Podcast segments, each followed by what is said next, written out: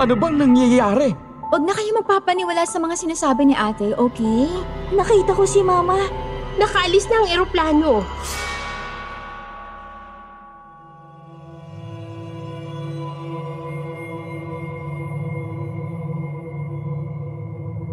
Magandang gabi po, Sir Wilmore, at sa lahat na subscribers ng Sityo Bangungot. Tawagin niyo na lamang po akong Lem, 55 taong gulang, may asawa at tatlong anak. Sa akin pong tatlong anak na babae, si Susie ang aming panganay, ang kakaiba sa lahat. Bata pa lang siya ay marami na kaming nakikitang kakaiba sa kanya ng asawa kong si Agnes. Sampung taong gulang lang siya noon nang kakitaan namin siya ng mga hindi normal na kakayahan.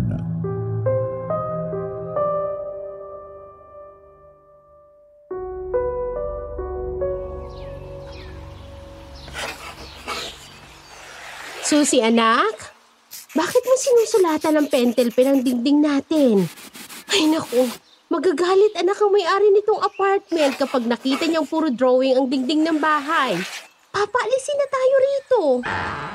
Susie, ano na naman yan? Ano ba yung dinodrawing mo? Ulan. Baha. Ulan. Bagyo. ki- Kidlat. Butit natatandaan mo mga nababasa mo sa encyclopedia. Pero Susi, bad yan. Magagalit sa atin ang may-ari ng bahay. Hayaan mo na lang muna. Burahin na lang natin. O sige, at promise ko sa iyo anak, ibibili kita ng drawing book. Payong. Kapote. Bota. Mabuti pa Susie, maligo ka na at malilate na tayo sa school mo. Ipinanganak si Susie na may Autism Spectrum Disorder o ASD. Isang neurological at developmental disorder na nakakaapekto sa kung papaano nakikipag-ugnayan ang mga tao sa iba. Nakikipag-usap, natututo, at kumikilos. Kahit na ang autism ay maaring masuri sa anumang edad, ito ay inilarawan bilang isang developmental disorder. Dahil ang mga sintomas ay karaniwang lumilitaw sa unang dalawang taon ng buhay ng isang bata. Nang araw na nagdrawing siya ng ulan, baha, bagyo, kidlat, isang masamang panahon ang biglang dumating noong kinahapunan ng araw na yon. Nang hinatid ko siya sa special school na pinag-aaralan niya, maaraw pa at maliwanag ang langit ngunit nang sumapit ang alas tres ng hapon. Nang sunduin ko siya at isakay sa kotse ko, biglang bumuhos ang makapal na ulan. Sobrang lakas ng hangin. Biglang nagkabagyo.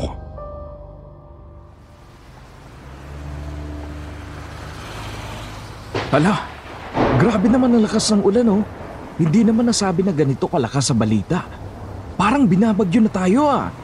Ulan. Baha. Bagyo. Kidlat. Agnes, kumusta ka? Naku Lem, wag mo na akong daanan.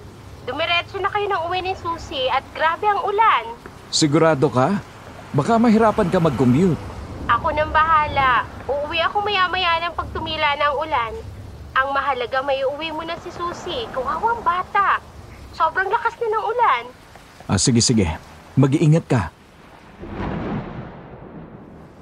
Nag-traffic ng malala sa daanan namin pauwi. Nang tumigil ang kotse namin sa tabi ng gutter, napatayo sa upuan niya sa passenger seat si Susie at may itinuro. Manhole. Ano yun anak? Manhole, Papa. Oo, manhole. Diyan napupunta ang tubig baha. Kaso nga lang, puro na basura. Kaya mas lalong bumabaha. Makalipas ang tatlong oras ng pagka-stuck sa traffic, nakauwi na rin kami. Alas 6 na noon ng gabi, pero wala pang asawa kong si Agnes sa bahay.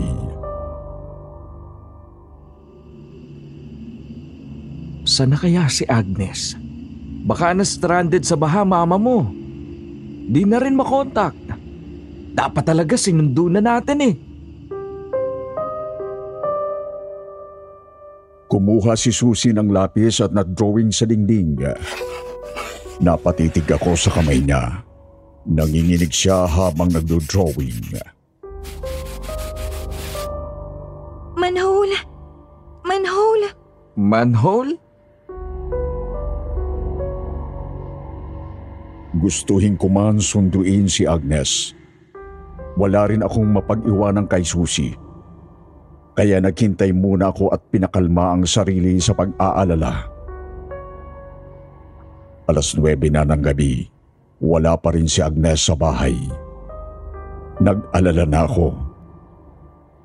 Buti na lang at nagawa kong matawagan ang isa sa mga katrabaho niya sa bangko. Pero maaga raw umalis si Agnes sa opisina.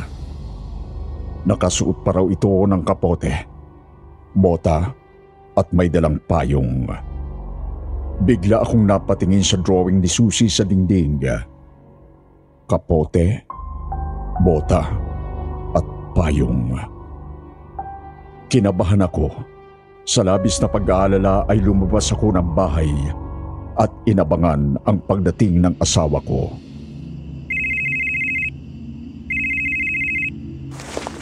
Hello? Who's this? Yes. Ako nga si Lem Paredes. A- again, excuse me. Hindi ko naintindihan. Saan ito? Sa ospital ng Makati? Bakit? Anong... Ha? Nandyan ang asawa kong si Agnes? O, opo, opo. Asawa ko si Agnes Paredes. Anong nangyari sa kanya? Nahulog siya sa manhole? Takot na takot ako nang marinig ko ang balita mula sa isang nurse. Napatingin ako sa anak ko na si Susie na patuloy lang sa pagdrawing sa pader.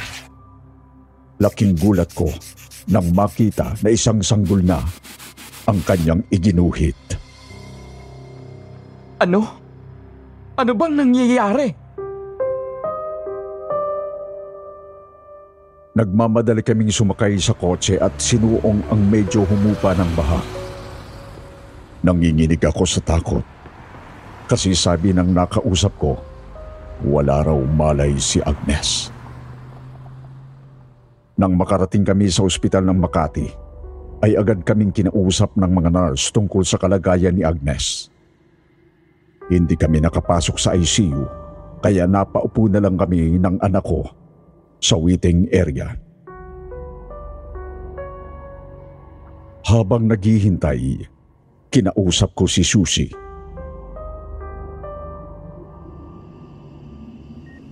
Nak, yung manhole na tinuturo mo sa akin, doon nila ni-rescue ang mama mo. Doon siya nalaglag. Alam mo ba na mahuhulog doon ang mama mo? Manhole! Nakita ko si Mama. Nahulog doon. Oo anak. Sana walang masamang nangyari sa mama mo. Don't worry. Gising na si Mama. Ha?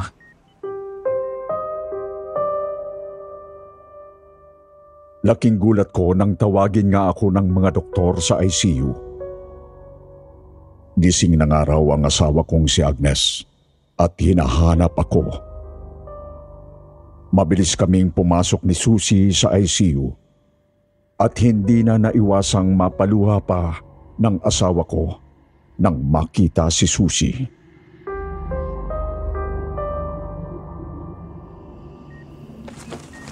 Susi anak, Mama, Agnes, salamat sa Diyos at nagkamali ka na. Hindi ko na alam ang gagawin ko. Lugmok na lugmok na ako kanina. hindi ko rin alam. Masyado mabilis sa mga pangyayari. Akala ko nga mamamatay na ako sa pagkalunod. Mabait pa rin sa atin ang Diyos, Lem. Habang niyayakap ko ang asawa ko, hinihimas naman ni Susie ang tiyan ng kanyang ina. Anak, bakit? baby. May baby, Mama. Kinausap kami ng mga doktor at doon napag-alaman namin na Nabuntis nga ang asawa ko. Nakumpirma ito sa isinagawang pregnancy test ng ospital. Alam mo, Susie, nabuntis si Mama? Opo. Si baby, matigas ulo paglaki. Ikaw talaga. Basta magiging good sister ka sa kanya, ha? Nakauwi kami ng bahay pagkatapos ng mahigit dalawang linggong gamutan sa ospital. At nang makarating kami sa bahay, agad na kumuha si Susi ng lapis at krayola at muling nag-drawing sa dingding. Nakaramdam ako ng hilakbuhot nang matapos ng anak ko ang drawing. Larawan ito ng isang mataas na building na tila gumuho may mga malalaking tipak ng bato sa paanan ng building. Ang mas nakakahindik pa, may isinulat siyang petsa sa itaas ng drawing. July 16, 1990. Matagal naming pinag-isipang mag-asawa kung ano ang kahulugan ng drawing niyang yon. February 8, 1990 pa lang nung araw na drawing niya yon sa dingding. Laking gimbal na lang namin nang maganap ang isang kalunos-lunos na trahedya. Isang malakas na lindol, magnitude 8, ang nagpaguho sa Hyatt Hotel sa Baguio. July 16, 1990 noon.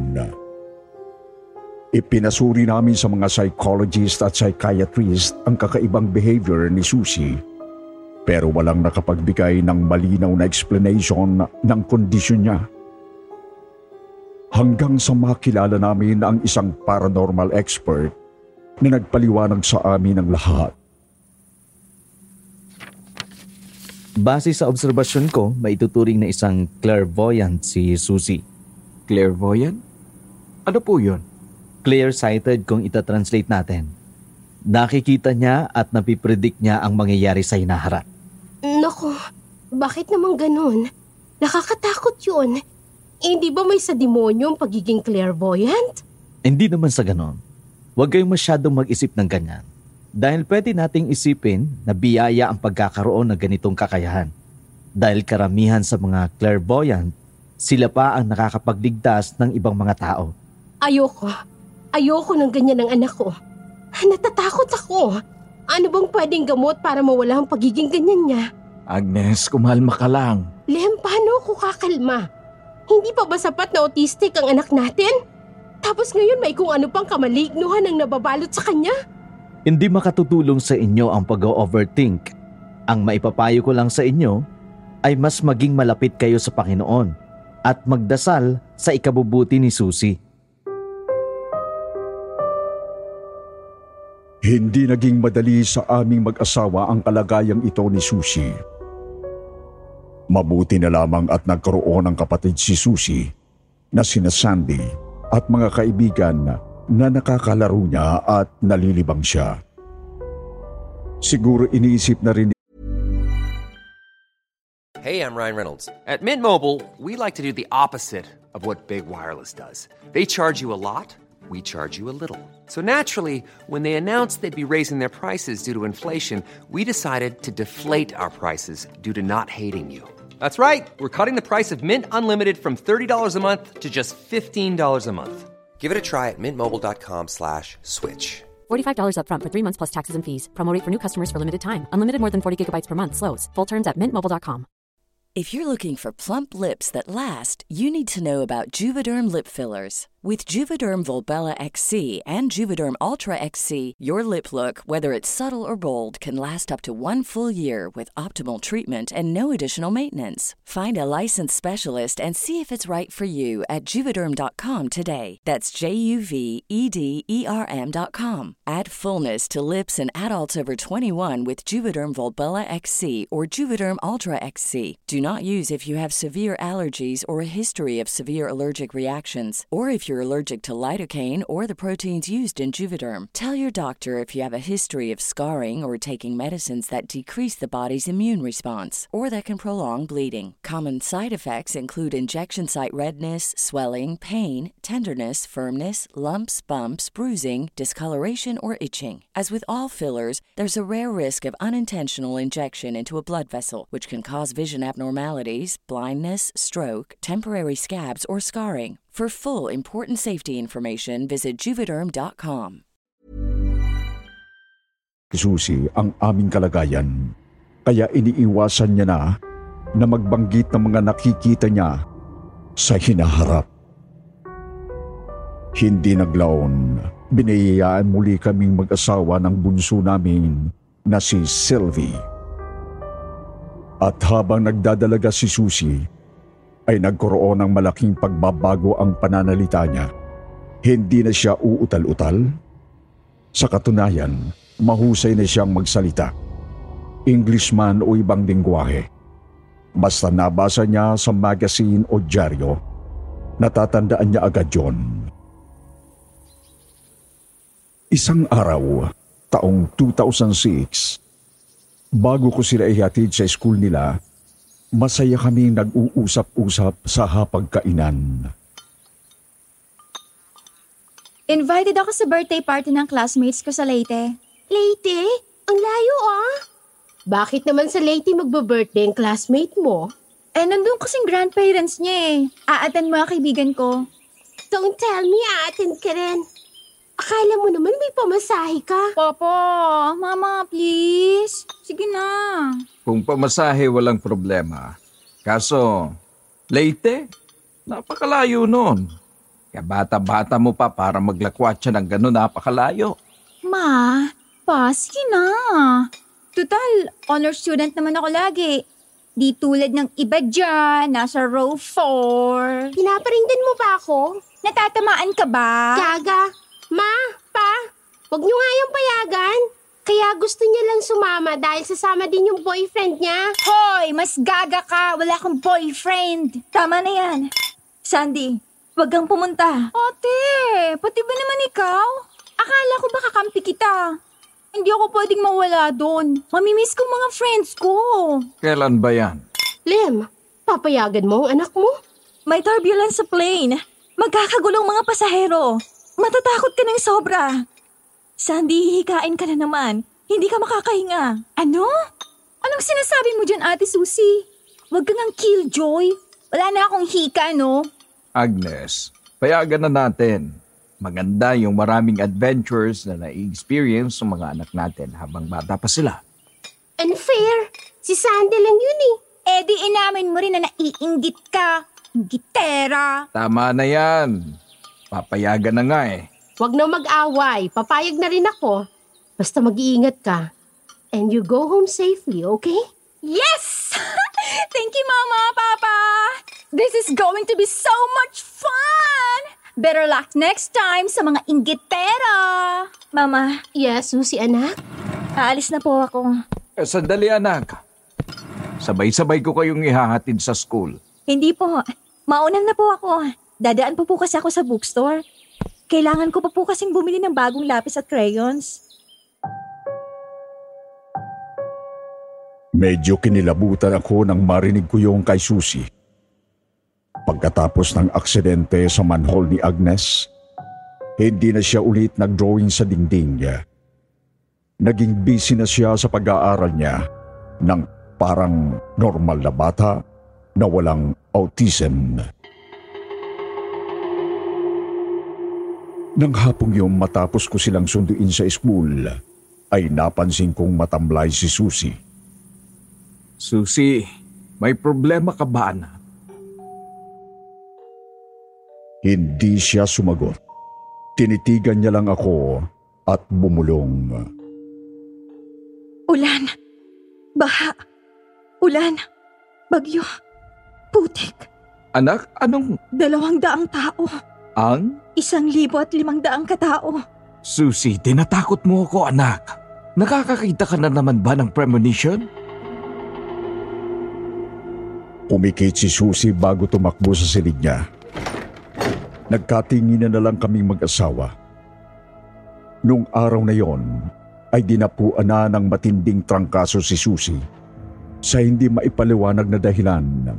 Hinang-hina ang katawan niya at hirap siyang huminga dahilan para hindi na siya makapasok pa sa eskwelahan. Isang araw, nakita ko si Susi na kinatok ang kwarto ng kapatid niyang si Sandy. What? nag pa ako. Ano bang kailangan mo ate? Ulan. Baha. Ulan. Bagyo. Putik. Ano yan? Bagong dance steps pa yan? Aserehe. Ah, hehe. Alis ka na nga. nag ako eh. Sandy, mahal kita. Ay, uy, sweet-sweet ng drama. Ano to? Maging sino ka man? Love din kita ate, syempre. Pero wag tayo magdrama. Ang baduy-baduy. Eto naman, nilalambing ka lang ng ate mo eh. Namumutla na noon si Susi at hirap na hirap na itong tumayo at huminga. Niyakap niya ang kapatid niyang si Sandy na papunta sa Southern Leyte. Inihatid namin si Sandy sa airport at kumpiyansa kaming magiging maayos ang kanyang kalagayan dahil kasama niya naman ang kanyang mga kaibigan at mga magulang ng kaibigan niya na magbe-birthday doon. Ngunit pag uwi namin sa bahay, nagmamadali at nanginginig si Susi na pumasok sa kanyang silid at nagdrawing sa puting dingding ng kwarto niya. Gumuhit siya ng mga bundok, mga bahay na natumba, mga kubong walang bubong, mga putik na nakatabon sa isang mukhang paaralan. Nagdrawing siya ng mga taong patay at duguan. Kinulayan niya ang mga ito ng kulay pula at abo. Susi, anong ibig sabihin nito? Anong kahulugan niyang dinodrawing mo? Mudslide. Putik. Makapal na putik.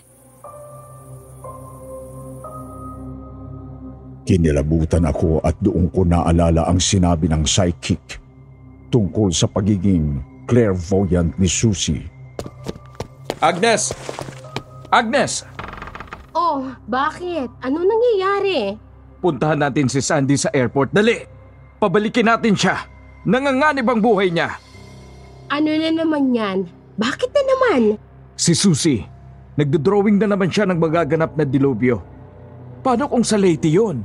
Diyos ko, wag naman sana. Nakaalis na ang eroplano. Ang magagawa na lang natin ay ibalaan si Sandy pag nakarating na sila doon. Magdadasal tayo. Mabait ang Diyos. Hindi niya tayo pababayaan. Hindi ko rin talaga maintindihan ng mga oras na yon kung bakit ko nagawang payagan si Sandy. Bakit hindi ko nagawang makinig sa mga babala noon ni Susie? Ganon din si Agnes. Tila nawala na rin sa isip niya ang pangamba bago namin payagan si Sandy. Masyadong naging mabilis sa amin ang mga pangyayari. Sandy anak, mabuti pa huwag kang lalabas ng bahay niyo dyan tapos uwi ka kaagad anak. Natatakot kami ng papa mo eh. Ma, wag na kayo magpapaniwala sa mga sinasabi ni ate, okay? Tsaka okay ako. Di ba sabi niya magkakagulo sa plane? Guess what? Natulog ako buong flight. Eh, hindi nga ako hinika eh. I'm so okay. Wag na kayong mag-worry. Mabuti pa makinig ka na lang. Don't go anywhere else. At umuwi ka na as soon as possible. Fine. Nagmatigas si Sandy at hindi siya umuwi kaagad. At dumating na ang araw na kinatatakutan namin.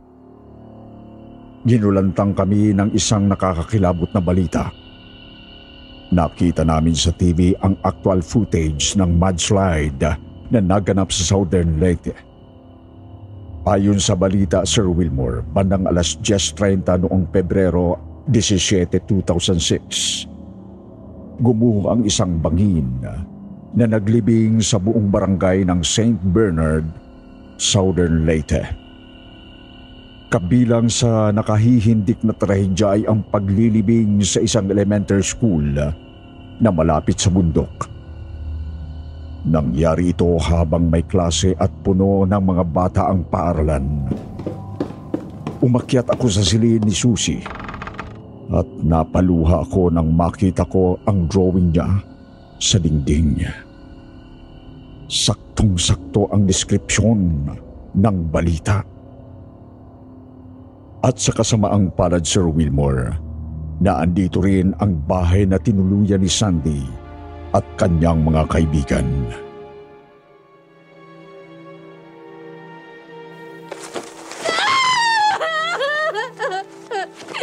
Sandy! Diyos ko! Bakit nangyayari ito? Kasalanan ko to! Napakagago ko! Napakagago ko! Wala akong kwentang ama! Ma, pa, tama na po. Mabalik po si Sandy. Mabalik siya. Makakauwi siya, di ba, Susie?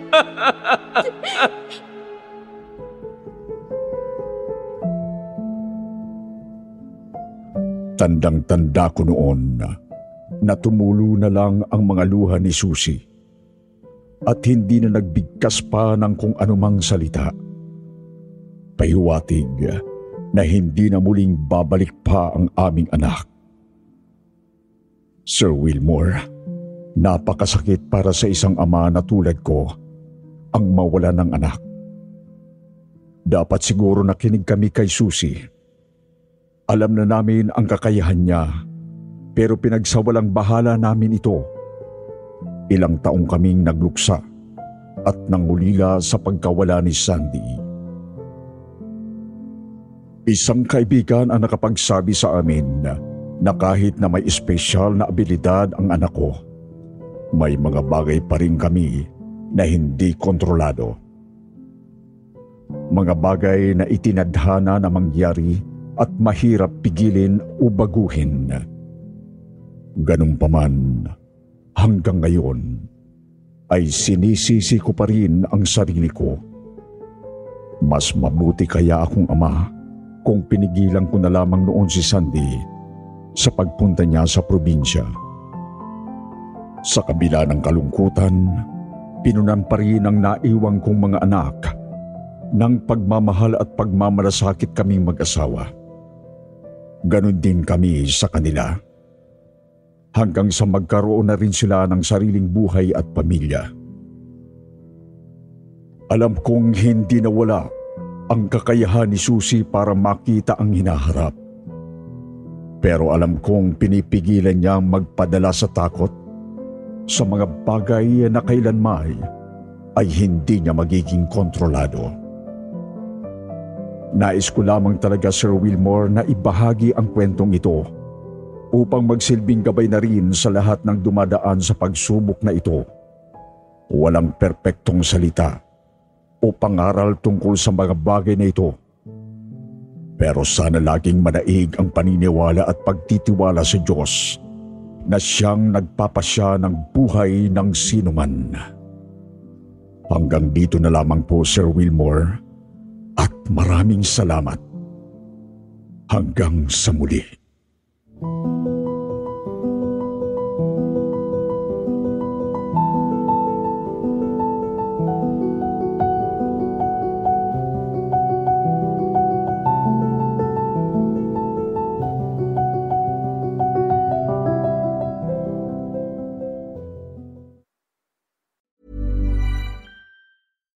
Secret to summer ready skin is here. Osea's number one best selling Andaria algae body oil, clinically proven to instantly improve skin elasticity and transform dry skin to silky, soft, and unbelievably glowing. Its signature scent of freshly squeezed grapefruit, cypress, and mango mandarin transports you to sun kissed summer days. Get healthy, glowing skin for summer with clean vegan skincare from Osea. Get 10% off your first order site wide with code GLOW at OseaMalibu.com.